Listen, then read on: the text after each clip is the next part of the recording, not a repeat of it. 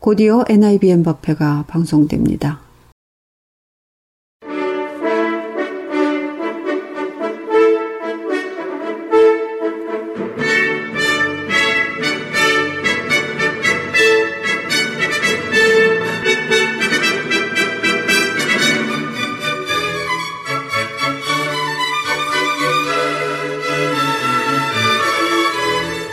NIBM 법회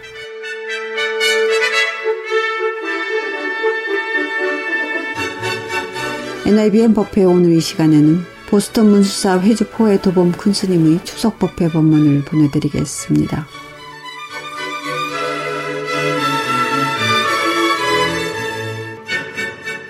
오늘 추석 조상 차례 법회에 동참해 주신 여러 신도님들 그리고 코로나 예방 차원에서 참석을 안 하시고 동창금을 보내주신 여러 신도님들의 신심과 정성 그리고 효영심이 지극하심을 높이 존경합니다. 어느 민족이든지 조상을 숭배하고 부모를 공경하고 또 효도하는 것은 다 마찬가지라고 생각합니다. 그러나 우리나라 사람들은 동방 예지국이라 해가지고 조상을 숭배하고 부에게 효도하고 또 뭐 예의, 그 윤리, 도덕 이런 여러 가지 예절이 다른 나라보다 더 우뜸이라고 생각하고 있습니다. 고향 하면은 태어난 곳이 고향인지 또 우리가 자란 곳이 고향인지 부모가 계시는 곳이 고향인지 우리의 조상이 묻혀 있는 곳이 고향인지 이 모두가 다 고향이라고 생각이 됩니다. 그런데 요즘 코로나 사태로 인해서도 추석 명절이 많이 간소화됐다는 신문을 오늘 아침에도 읽어봤습니다. 한국도 성묘 문화가 많이 간소화되고 사라져가고 있다. 그, 그러고 있습니다. 왜냐하면은 장례 문화가 나라마다 또 종교마다 지역마다 다 다릅니다. 우리나라가 얼마 전까지만 해도 땅에다 매장을 했습니다. 또 인디안들은 바람풍자 풍장을 했고 또 저기 먼 그 바다를 항해하는 사람들은 수장을 했고 또 사막을 건너가다가 죽은 사람들은 거기에 사장, 모래사자 사장을 했고 저기 티벳 같은데 네팔 같은데 이렇게 높은 산악지대는 땅을 팔 수가 없고 늘 얼어 있으니까 거기에는 세조자 조장을 했습니다. 여러 가지의 장례법이 있는데 이제는 점차적으로 화장 문화로 바뀌고 있다고 합니다. 화장 문화로 바뀌고 있으니까 조상의 무덤이 없어서 이제는 성묘의 문화가 사라져가고 있다. 이렇게 말씀드릴 수 있습니다. 왜 그러면은 그런 여러 가지의 문화가 불교의 화장법을 따르고 있는가 이렇게 생각해 볼 때 불교는 진리기 때문에 다 진리를 따르지 않는가 이렇게 생각이 됩니다. 차례상 차리는 방법도 지금 많이 바뀌고 있고 또 고집하는 사람도 있지만 차례상을 차릴 때 제사상이나 조율, 이시, 홍동, 백서, 어두, 미서 이런 식으로 격식이 많이 이제 바뀌고 있다는데 그게 왜 그런 격식이 있느냐면은 조선시대 유교에서 남존여비 사상입니다, 그게. 지금은 남존여비 사상이 아니고 남녀 평등 시대로 바뀌었고 또 성차별하면 안 되는 그런 시대이기 때문에 그래서 지금은 남존여비 사상으로 제사상이나 차례상을 차리지 않고 불교의 차례상 차리는 방법으로 따르고 있다. 이렇게 생각이 됩니다. 불교의 차례상 차리는 법은 우리 신도님들은 잘 알고 계시지만 우리 생일 잔치라든지 무슨 잔치를 할 때 그럼 뭐 홍동 백선이 뭐 이런 거 합니까? 자연 우리 먹는 식으로 잔치상을 차려가지고 전식, 중식, 이제 후식 이렇게 나누어서 일찍 미국식으로 애프타이즈를 먹는 그런 식으로 시작해서 메뉴에 들어가고 나중에 과일이나 또 차나 뭐 아이스크림을 먹듯이 이런 순서로 어, 우리가 차례상을 차리면 더 이렇게 불교식이 아닌가 이렇게 생각이 됩니다. 언젠가도 말씀드렸지만 틱나탄 스님이 베트남 전쟁으로 고향에 못 가시다가 전쟁이 끝난 후에 40년 만에 고향에 가셔가지고 고향 사람들에게 우리의 조상이 무덤 속에 갇혀있지 아니하다. 우리의 조상이 우리 몸 속에 있다. 우리의 몸을 조상이 물려주었다. 그래서 우리의 마음의 고향이 한 마음이고 육체적으로나 정신적으로나 고향이 바로 나에게 있다. 그래서 나를 잘 관찰해 봐야 한다. 그리고 나의 생각이라든지 행위를 잘 관찰해 보면은 행복의 열쇠가 나에게 있다라고 이렇게 말씀하셨습니다. 거기에 많은 의미가 내재되어 있으니까 잘 이해가 가시겠지만 제가 더 보충해서 말씀드린다면은 우리가 윤회를 하기 때문에 조상이 윤회를 하고 있지 더 벌써 인도 환생을 하고 있지 조상이 무덤 속에 갇혀 있지 않다는 얘기입니다. 그래서 윤회의 과정에서 생각해 봤을 때 조상이 무덤 속에 있지 않다는 것을 말씀을 드립니다. 윤회에 대해서 좀 말씀드리려면은 1년 중에서 제일 달이 밝고 춥지도 않고 덥지도 않고 또 이 달빛이 사무치게 하는 게 한가위 보름달입니다.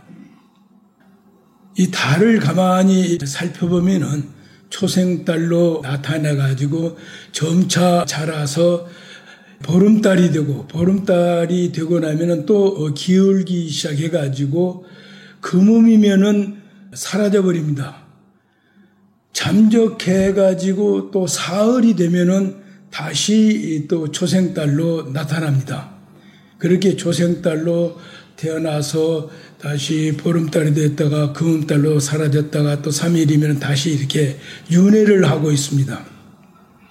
우리 인생살이도 어린애로 태어나서 점차 자라가지고 어른이 되고 어른이 되어서 차츰 나이가 들면은 기울기 시작해 노인이 되어서 결국은 죽음이라는 터널을 통해서 잠시 잠적했다가 49일 만에 다시 육도 윤회를 한다 그러고 있습니다.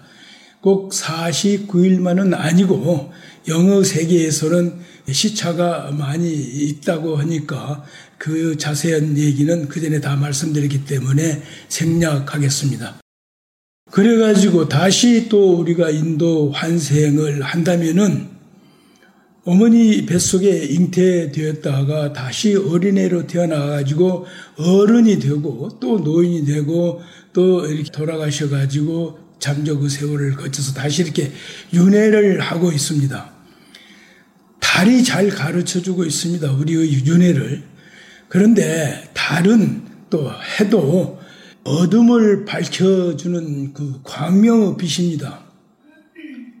우리 불교에서 어둠을 얘기할 때 어리석음, 뭐 탐진치를 비롯해서 뭐 초조하고 불안하고 근심, 걱정, 또 뭐 어떤 저주하고 미워하고 응징하고 보복하고 여러 가지 어두운 마음, 그런 마음을 어둠에 비우고 어리석음에 비유를 합니다.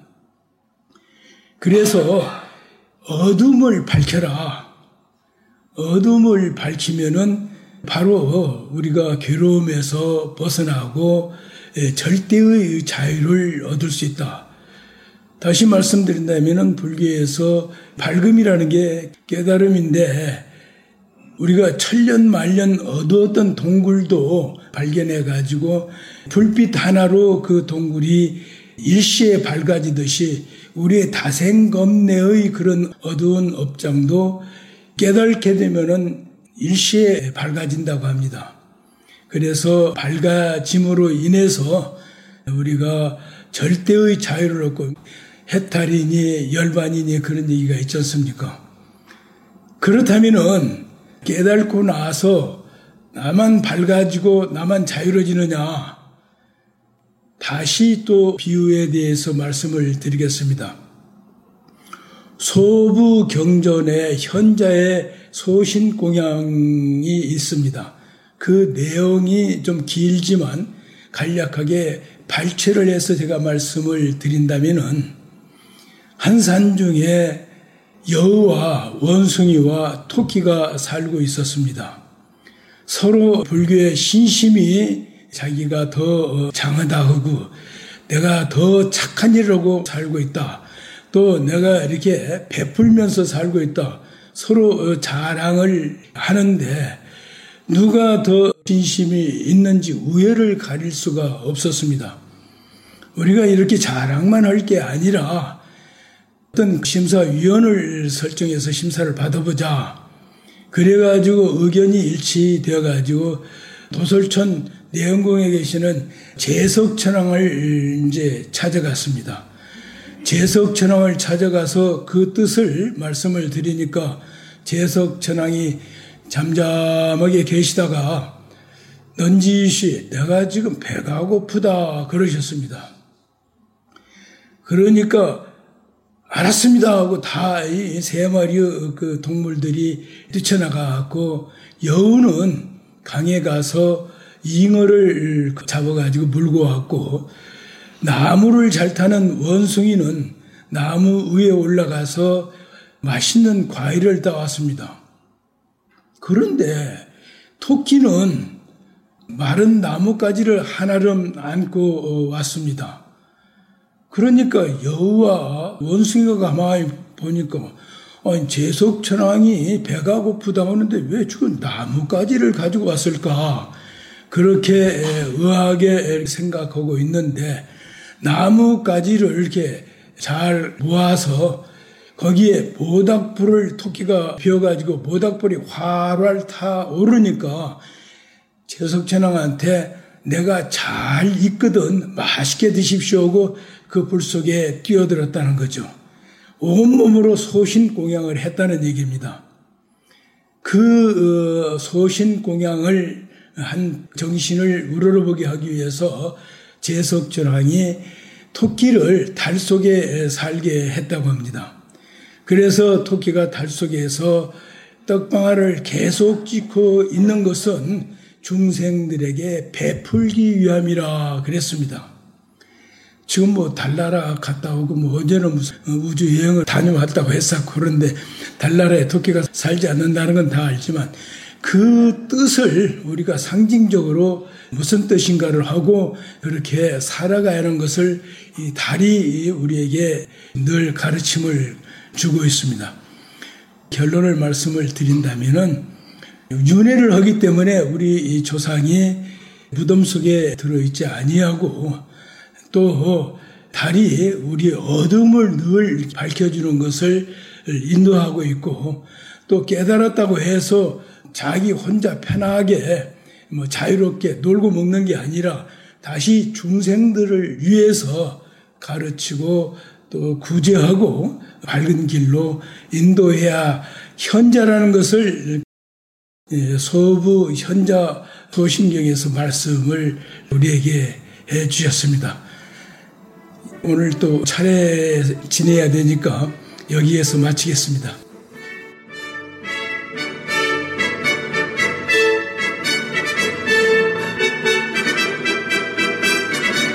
지금까지 본문의 보스턴 문수사 회주 포에도범 큰 스님이었습니다.